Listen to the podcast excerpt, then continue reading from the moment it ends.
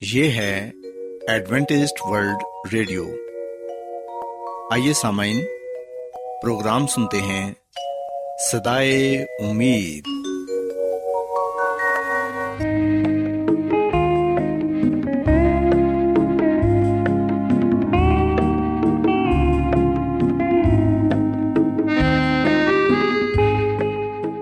سامعین، پروگرام سدائے امید کے ساتھ میں آپ کی میزبان فرا سلیم اور صادق عبداللہ خان آپ کی خدمت میں حاضر ہیں۔ ہماری طرف سے آپ تمام سامعین کی خدمت میں اداب سامعین امید کرتے ہیں کہ آپ سب خدا تعالی کے فضل و کرم سے خیریت سے ہیں۔ اور ہماری یہ دعا ہے کہ آپ جہاں کہیں بھی رہیں خدا مند خدا آپ کے ساتھ ہوں اور آپ کی حفاظت اور رہنمائی کریں۔ سامعین اس سے پہلے کہ آج کے پروگرام کو شروع کیا جائے آئیے پہلے پروگرام کی تفصیل سن لیں۔ پروگرام کا آغاز ایک گیت سے ہوگا اور اس کے بعد آپ کی صحت کو بہتر بنانے کے لیے صحت کا پروگرام تندرستی ہزار نعمت پیش کیا جائے گا۔ اور سمعین پروگرام کے آخر میں خدا تعالی کے پاکلام سے پیغام پیش کیا جائے گا۔ تو سمعین آئیے آغاز اس خوبصورت گیت سے کرتے ہیں۔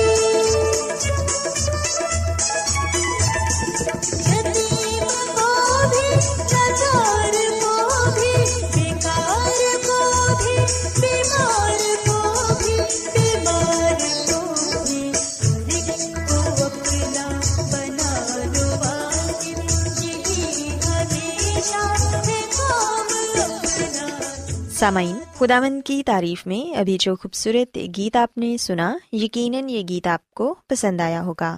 اب وقت ہے کہ صحت کا پروگرام تندرستی ہزار نعمت آپ کی خدمت میں پیش کیا جائے۔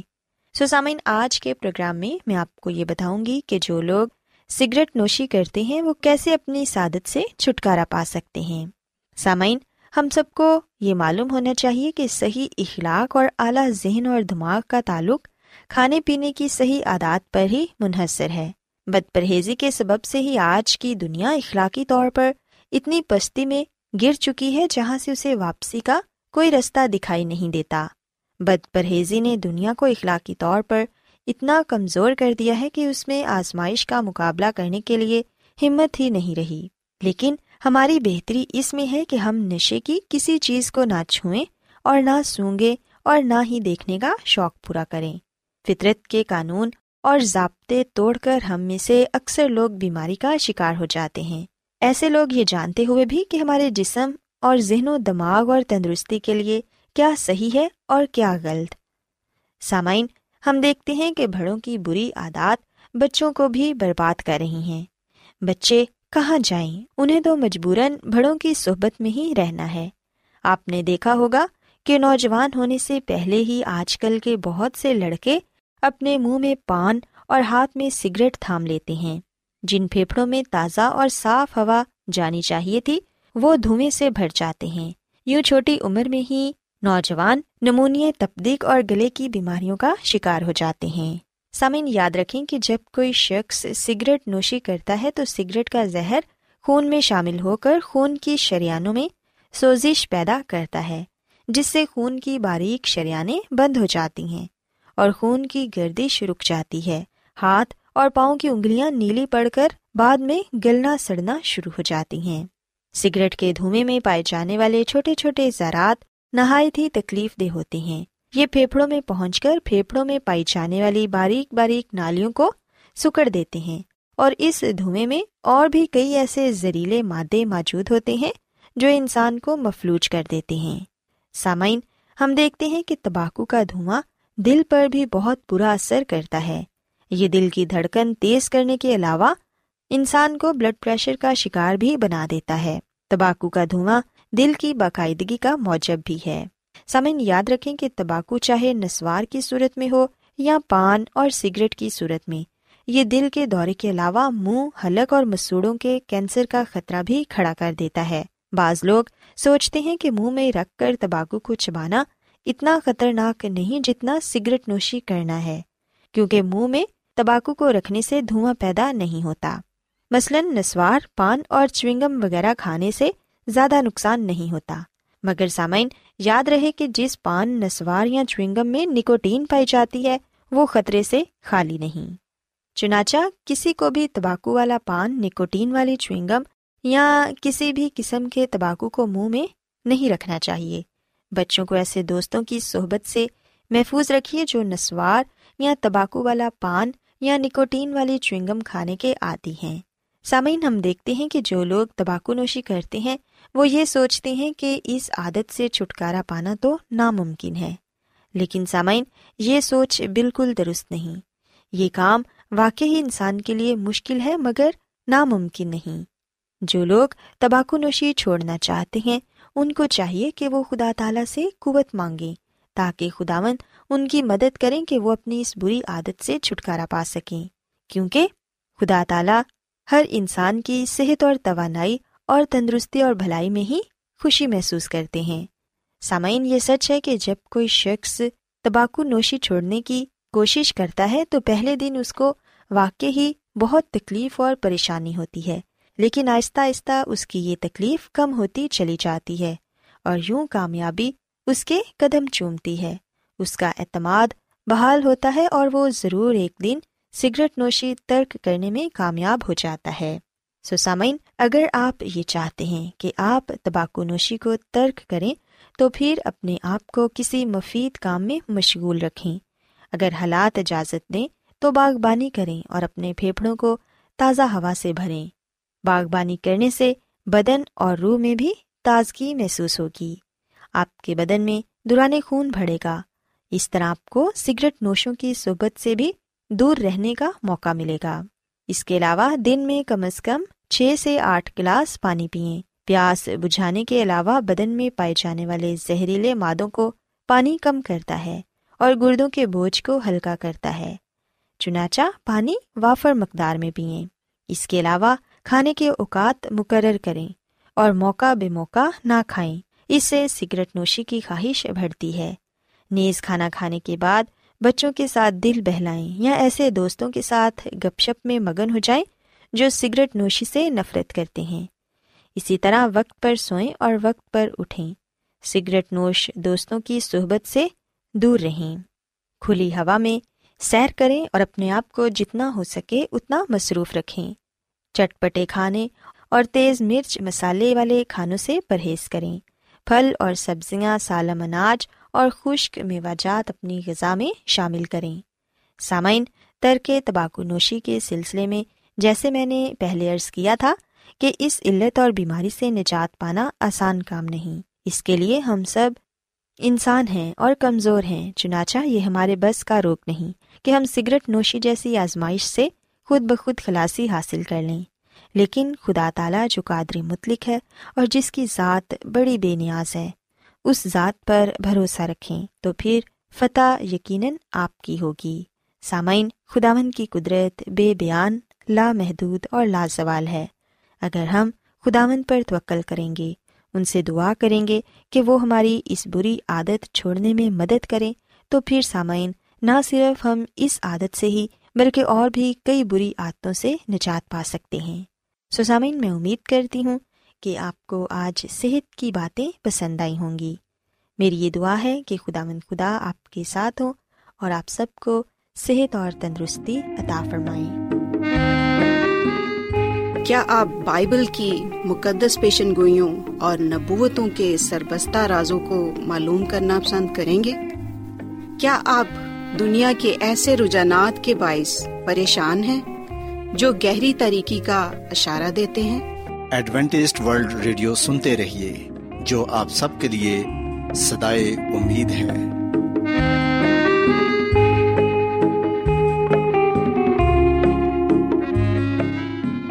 سامعین بائبل مقدس کی تعلیمات کو مزید سیکھنے کے لیے یا اگر آپ کا کوئی سوال ہو تو آپ ہم سے واٹس ایپ کے ذریعے اس نمبر پر رابطہ کر سکتے ہیں۔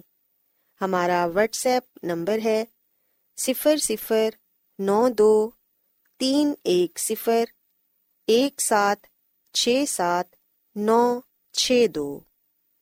نمبر ایک بار پھر نوٹ کر لیں۔ Zero zero nine two three one zero one seven six seven nine six two. آج بہت لوگ گہرے روحانی علم کی تلاش میں ہیں۔ وہ اس پریشان کن دنیا میں راحت اور خوشی کے خواہش مند ہیں۔ اور خوشخبری یہ ہے کہ بائبل مقدس آپ کی زندگی کے مقاصد کو ظاہر کرتی ہے۔ اے ڈبلیو آر پر ہم آپ کو خدا کا کلام سکھاتے ہیں، جو اپنی گواہی آپ ہے۔ سامعین، آپ ہمارا پروگرام انٹرنیٹ پر بھی سن سکتے ہیں۔ ہماری ویب سائٹ ہے W W W dot A W R dot O R G Adventist World Radio کی جانب سے پروگرام سدائے امید پیش کیا جا رہا ہے۔ سامعین، اب وقت ہے کہ خداوند کے الہی پاکلام میں سے پیغام پیش کیا جائے۔ آج آپ کے لیے پیغام خدا کے خادم عظمت ایمینول پیش کریں گے۔ مسی کی سلامتی آپ سب پر ہو۔ مسی میں میرے عزیزو، اب وقت ہے کہ ہم مکاشفہ کی کتاب میں سے معاشرے میں گرتی ہوئی قدروں کے بارے میں جانیں اور ہم دیکھتے ہیں کہ مکاشفہ کی کتاب معاشرے کی گرتی ہوئی قدروں کے بارے میں جواب ہمیں دیتی ہے۔ مسیح میں میرے عزیز و جب ہم بات کرتے ہیں کہ معاشرے میں گرتی ہوئی قدریں، تو اس سے مراد ہے ایک خاندان کا یا ایک معاشرے کا تباہی کی طرف جھکاؤ۔ کیا وجہ ہے کہ جو خاندان ہیں، جو معاشرے ہیں، وہ اپنی اہمیت کھو رہے ہیں؟ کیا وجہ ہے کہ وہ تباہی کی طرف جا رہے ہیں؟ برسوں پہلے گھر، پناہ اور سلامتی کی جگہ تھا۔ صدیوں سے یہ استقام کی پناہ گاہ رہا ہے۔ اور ہم دیکھتے ہیں کہ گھر ایک ایسی جگہ تھی جہاں لوگ آزمائشوں، پریشانیوں اور زندگی کی مشکلات سے لڑتے تھے۔ ان کا سامنا کرتے تھے، ان کا مقابلہ کرتے تھے اور انہیں اپنی زندگیوں سے، اپنے خاندانوں سے دور بھگاتے تھے۔ ایک ایسا وقت تھا کہ جب لوگ اپنے گھروں کے دروازے میں داخل ہوتے تو وہ اپنے آپ کو محفوظ محسوس کرتے۔ انہیں گرم جوشی سے پیار کیا جاتا، گلے ملا جاتا، گھروں میں خوشگوار ماحول ہوتا۔ گھر میں ماں باپ اور بچے مل جل کر رہتے، ایک دوسرے کو وقت دیتے، مل بیٹھ کر کھانا کھاتے، مل بیٹھ کر گھنٹوں گھنٹے باتیں کیا کرتے۔ پر مسیح میں میرے عزیزو، پچھلے بیس سالوں سے یہ جو قدرے ہیں، یہ مٹتی جا رہی ہیں۔ روایت، تبدیل ہوتی جا رہی ہیں۔ اکیسویں صدی میں ہم دیکھتے ہیں کہ جو گھر ہیں، وہ میدان جنگ بن چکے ہیں، جہاں پر ہم بدسلوکی پاتے ہیں۔ غصہ پاتے ہیں تو فرقہ جدائی بدتیں پائی جاتی ہیں، دشمنی جیسے الفاظ پائے جاتے ہیں۔ ہم ایسے خاندانوں کے بارے میں پڑھتے ہیں، ہم ایسے خاندانوں کے بارے میں جانتے ہیں، جہاں پر بچے بہت کم گھر میں وقت گزارتے ہیں۔ صرف کھانا کھانے کے وقت، بچے گھر میں آتے ہیں، جبکہ زیادہ تر ان کا وقت گھر سے باہر ہوتا ہے۔ سو سوال یہاں پر یہ پیدا ہوتا ہے کہ کیا گھر صرف کھانا کھانے کے لیے ہے؟ کیا گھر صرف سونے کے لیے ہے؟ آج کے دور میں ہم دکھتے ہیں کہ کچھ ایسا ہی ہمیں دکھائی دیتا ہے۔ ہمارے معاشرے میں سنگل والدین کی تعداد بڑھتی جا رہی ہے۔ آج گھر کی ساخت مختلف ہے۔ بہت سے والدین اس بارے میں سنجیدگی سے فکر مند نہیں ہیں کہ ان کے بچے انٹرنیٹ کے ذریعے کیا دیکھ رہے ہیں۔ سو جو پہلے ایک گھر محفوظ پناہ گاہ ہوا کرتا تھا۔ ہم دیکھتے ہیں کہ آج وہ گھر محفوظ پناہ گاہ نہیں رہا۔ ٹیلی ویژن اور انٹرنیٹ کے ذریعے حد سے زیادہ تشدد، جنس اور شرافت اور اخلاق کی مکمل کمی نے ہمارے گھروں پر حملہ کر دیا ہے۔ ہم دیکھتے ہیں کہ نوجوان گھروں میں جب انٹرنیٹ استعمال کرتے ہیں، میڈیا کا استعمال کرتے ہیں، تو اس وقت وہ تشدد اور لالچ کو دیکھتے ہیں۔ جس وجہ سے وہ پریشانی کا شکار ہو جاتے ہیں۔ سو ہمارے گھروں میں ایسی چیزیں داخل ہو گئی ہیں جو بچوں کی خاندان کی تباہی کا باعث ہیں۔ نوجوانوں میں المناک رویہ اس لیے پایا جاتا ہے کیونکہ انہوں نے انٹرنیٹ کے ذریعے بہت سی ایسی چیزوں کو اپنا لیا ہے جو ان کے لیے اچھی نہیں ہے بلکہ وہ چیزیں نہ صرف ان کے خلاف ہیں بلکہ ان کے خاندان کے خلاف بھی ہیں، معاشرے کے خلاف بھی ہیں۔ سو آج ہمارے خاندانوں میں، ہمارے گھروں میں، ہمارے بچوں کو صحیح اور غلط کی مختلف شکلوں کا سامنا ہے۔ ہمارے بچے ذہنی طور پر کمزور ہو چکے ہیں، جس وجہ سے وہ اپنی زندگی کے لیے صحیح فیصلہ نہیں کر پاتے۔ بتایا جاتا ہے کہ ایک تحقیق کے مطابق تقریباً اٹھارہ سالہ جو نوجوان ہے، وہ ٹیلی ویژن پر اور فلموں پر پرتشدد کاروائیاں دیکھتا ہے۔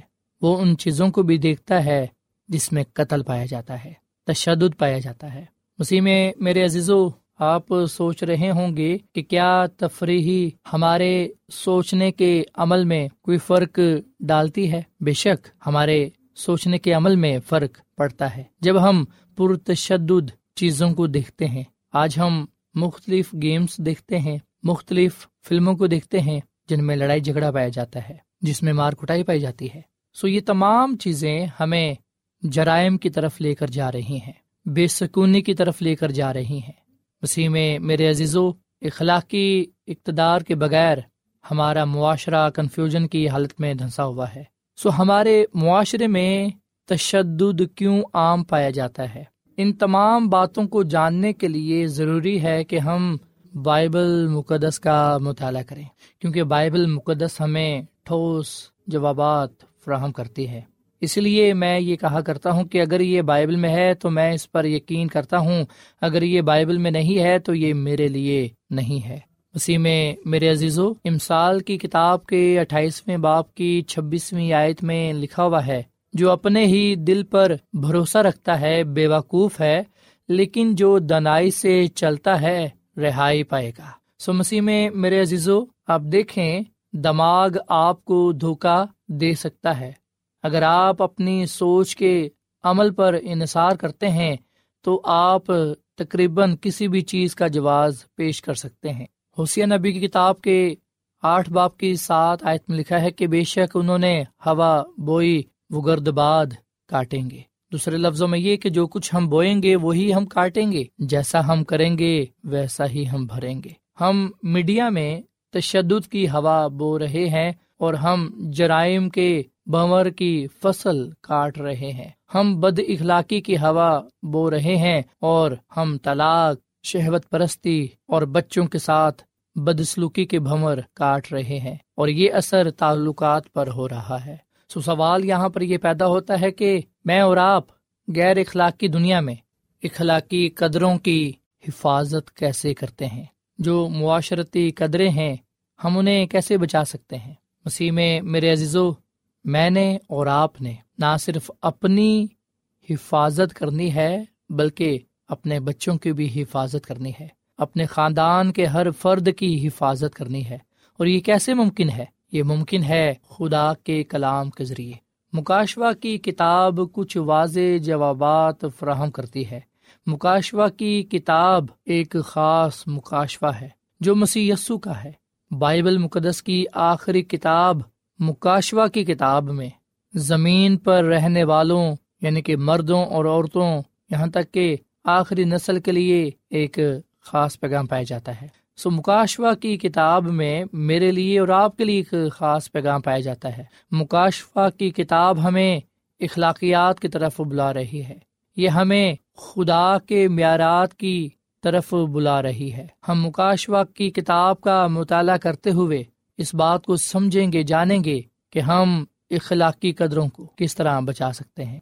مسیح میں میرے عزیز و ہم ویسے ہی دور میں رہ رہے ہیں جیسا دور بزرگ نو کا تھا۔ سو جیسے بزرگ نو اپنے زمانے کے لوگوں میں بے عیب تھا، کامل تھا، راست باز تھا، ضروری ہے کہ ہم بھی اپنے زمانے کے لوگوں میں بے عیب ہوں، کامل ہوں، راست باز ہوں، تاکہ ہم خداوند اپنے خدا کے حضور مقبول ٹھہرے اسی میں میرے عزیزو مکاشوا کی کتاب کے چودویں باپ کی چھٹی آیت میں لکھا ہے، پھر میں نے ایک اور فرشتہ کو آسمان کے بیچ میں اڑتے ہوئے دیکھا، جس کے پاس زمین کے رہنے والوں کی ہر قوم اور قبیلہ اور اہل زبان اور امت کے سنانے کے لیے ابدی خوشخبری تھی۔ سو ہم دیکھتے ہیں کہ یہاں ایک فوری پیغام ہے۔ یہاں یہ پیغام ہے کہ ہم اس خوشخبری کو سنیں۔ جو خدا کے کلام میں پائی جاتی ہے، جو پوری دنیا کے لیے ہے۔ اور پیغام یہ ہے کہ خدا سے ڈرو اور اس کی تمجید کرو کیونکہ اس کی عدالت کا وقت آ پہنچا ہے۔ مسیح میں میرے عزیزو، خدا سے ڈرنے کا مطلب یہ ہے کہ خدا کی تعظیم کرنا، اس کی پیروی کرنا، اس کی اطاعت کرنا یعنی کہ اس کے ساتھ وفادار ہونا۔ سو جب ہم اپنے طرز زندگی سے خدا کے نام کو جلال دیتے ہیں تو اس وقت ہم صحیح معنوں میں خدا سے ڈرتے ہیں، صحیح معنوں میں خدا کی تمجید کرتے ہیں۔ مکاشوا کی کتاب کے چودہویں باپ کی ساتھ آیت میں لکھا ہے کہ اسی کی عبادت کرو جس نے آسمان اور زمین اور سمندر اور پانی کے چشمے پیدا کیے۔ سو مکاشوا کی کتاب کا یہ پیغام ہمیں ہماری اخلاقی ذمہ داری کے سوال کا جواب دیتا ہے۔ سو معاشرے میں اتنا جرم اور تشدد کیوں ہے؟ اتنی بے حیائی کیوں ہے؟ اتنی لاقانونیت کیوں ہے؟ اس کا جواب ہے کہ یہ اخلاقی ذمہ داری کے مسئلے کے گرد گھومتا ہے۔ خدا کے کلام ہمیں بتاتا ہے کہ اس کی عدالت کا وقت آ پہنچا ہے۔ عدالت ہمیں اپنے امال کے جواب دہی کے لیے بلاتی ہے۔ عدالت ہمیں بتاتی ہے کہ ہماری ذمہ داری کیا ہے اور ہمارا اخلاقی انتخاب کیا ہے۔ سو میں جواب دہ ہوں خدا کو۔ خدا کی عدالت میں میں جواب دہ ہوں گا۔ کہ میری کیا ذمہ داری تھی اور میں نے اس دنیا میں کیا کیا۔ مسیح میں میرے عزیزو، لوگ دلیل دیتے ہیں کہ اگر میری کوئی ذمہ داری نہیں ہے، اگر میں شرابی ہوں، کیونکہ میرے والد شرابی تھے اور میرے دادا شرابی تھے، تو میں اس کے ذمہ دار نہیں ہوں۔ سو کئی دفعہ ہم بہت سے عذر پیش کرتے ہیں، بہانے بناتے ہیں کہ میں اس لیے منشیات کا عادی ہوں، کیونکہ میرے ساتھ بچپن میں زیادتی ہوئی تھی، سو اس لیے میں اس کا ذمہ دار نہیں ہوں۔ کچھ لوگ جو چور ڈاکو ہوتے ہیں، وہ کہتے ہیں کہ ہمارے بڑے یہ کام کرتے تھے، اس لیے ہم بھی یہ کام کرتے ہیں۔ سمسی میں میرے عزیزو، ہم جس معاشرے میں رہتے ہیں، وہ ایک ایسا معاشرہ ہے جو بڑے پیمانے پر کہتا ہے کہ آپ اپنے امال کے ذمہ دار نہیں ہیں۔ سو جب ہم لوگوں کو یہ کہتا سنتے ہیں کہ ہم اپنے امال کے ذمہ دار نہیں ہیں، بلکہ معاشرہ ہے، ہمارے آبا اجداد ہیں، حالات ہیں، تو اس وقت ہم اس بات کو سمجھ لیں کہ یہی وہ چیزیں ہیں، یہی وہ باتیں ہیں جو ہمارے معاشرے کو تباہ کر رہی ہیں، جو دنیا کو تباہی کی طرف لے کر جا رہی ہیں۔ اسی وجہ سے ہمارا معاشرہ اپنی قدریں کھو رہا ہے۔ سو مسیح میں میرے عزیز و عدالت کا مطلب ذمہ داری اور اخلاقی انتخاب ہے۔ اور ہم دیکھتے ہیں کہ خدا دنیا کی عدالت کرے گا اور خدا ایک معیار ہمارے سامنے رکھتا ہے۔ اور اس معیار کے مطابق ہمارا فیصلہ کرے گا۔ سامعین، کلام کا بکیا حصہ کل پیش کیا جائے گا۔ امید کرتے ہیں کہ آج کے پیغام کے وسیلے سے آپ نے برکت پائی ہوگی۔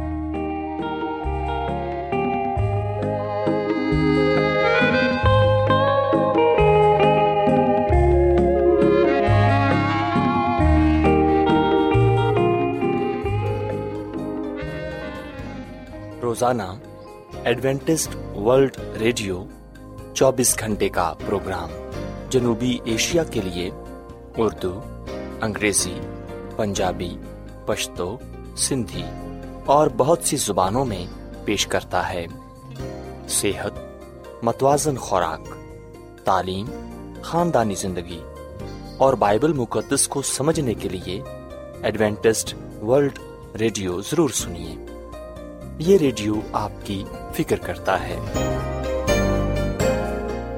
ایڈوینٹسٹ ورلڈ ریڈیو کی جانب سے پروگرام سدائے امید پیش کیا جا رہا تھا۔ سامعین، امید کرتے ہیں کہ آج کا پروگرام آپ کو یقیناً پسند آیا ہوگا۔ بائبل مقدس کی تعلیمات کو مزید سیکھنے کے لیے آپ ہم سے واٹس ایپ کے ذریعے بھی رابطہ کر سکتے ہیں۔ سامعین، ہمارا واٹس ایپ نمبر ہے صفر صفر نو دو تین ایک صفر ایک سات چھ سات نو چھ دو۔ نمبر ایک بار پھر نوٹ کر لیں، zero zero nine two three one zero one seven six seven nine six two. سامعین، کل اسی وقت اور اسی فریکوینسی پر دوبارہ آپ سے ملاقات ہوگی۔ اب اپنی میزبان فرا سلیم کو اجازت دیں۔ خدا حافظ۔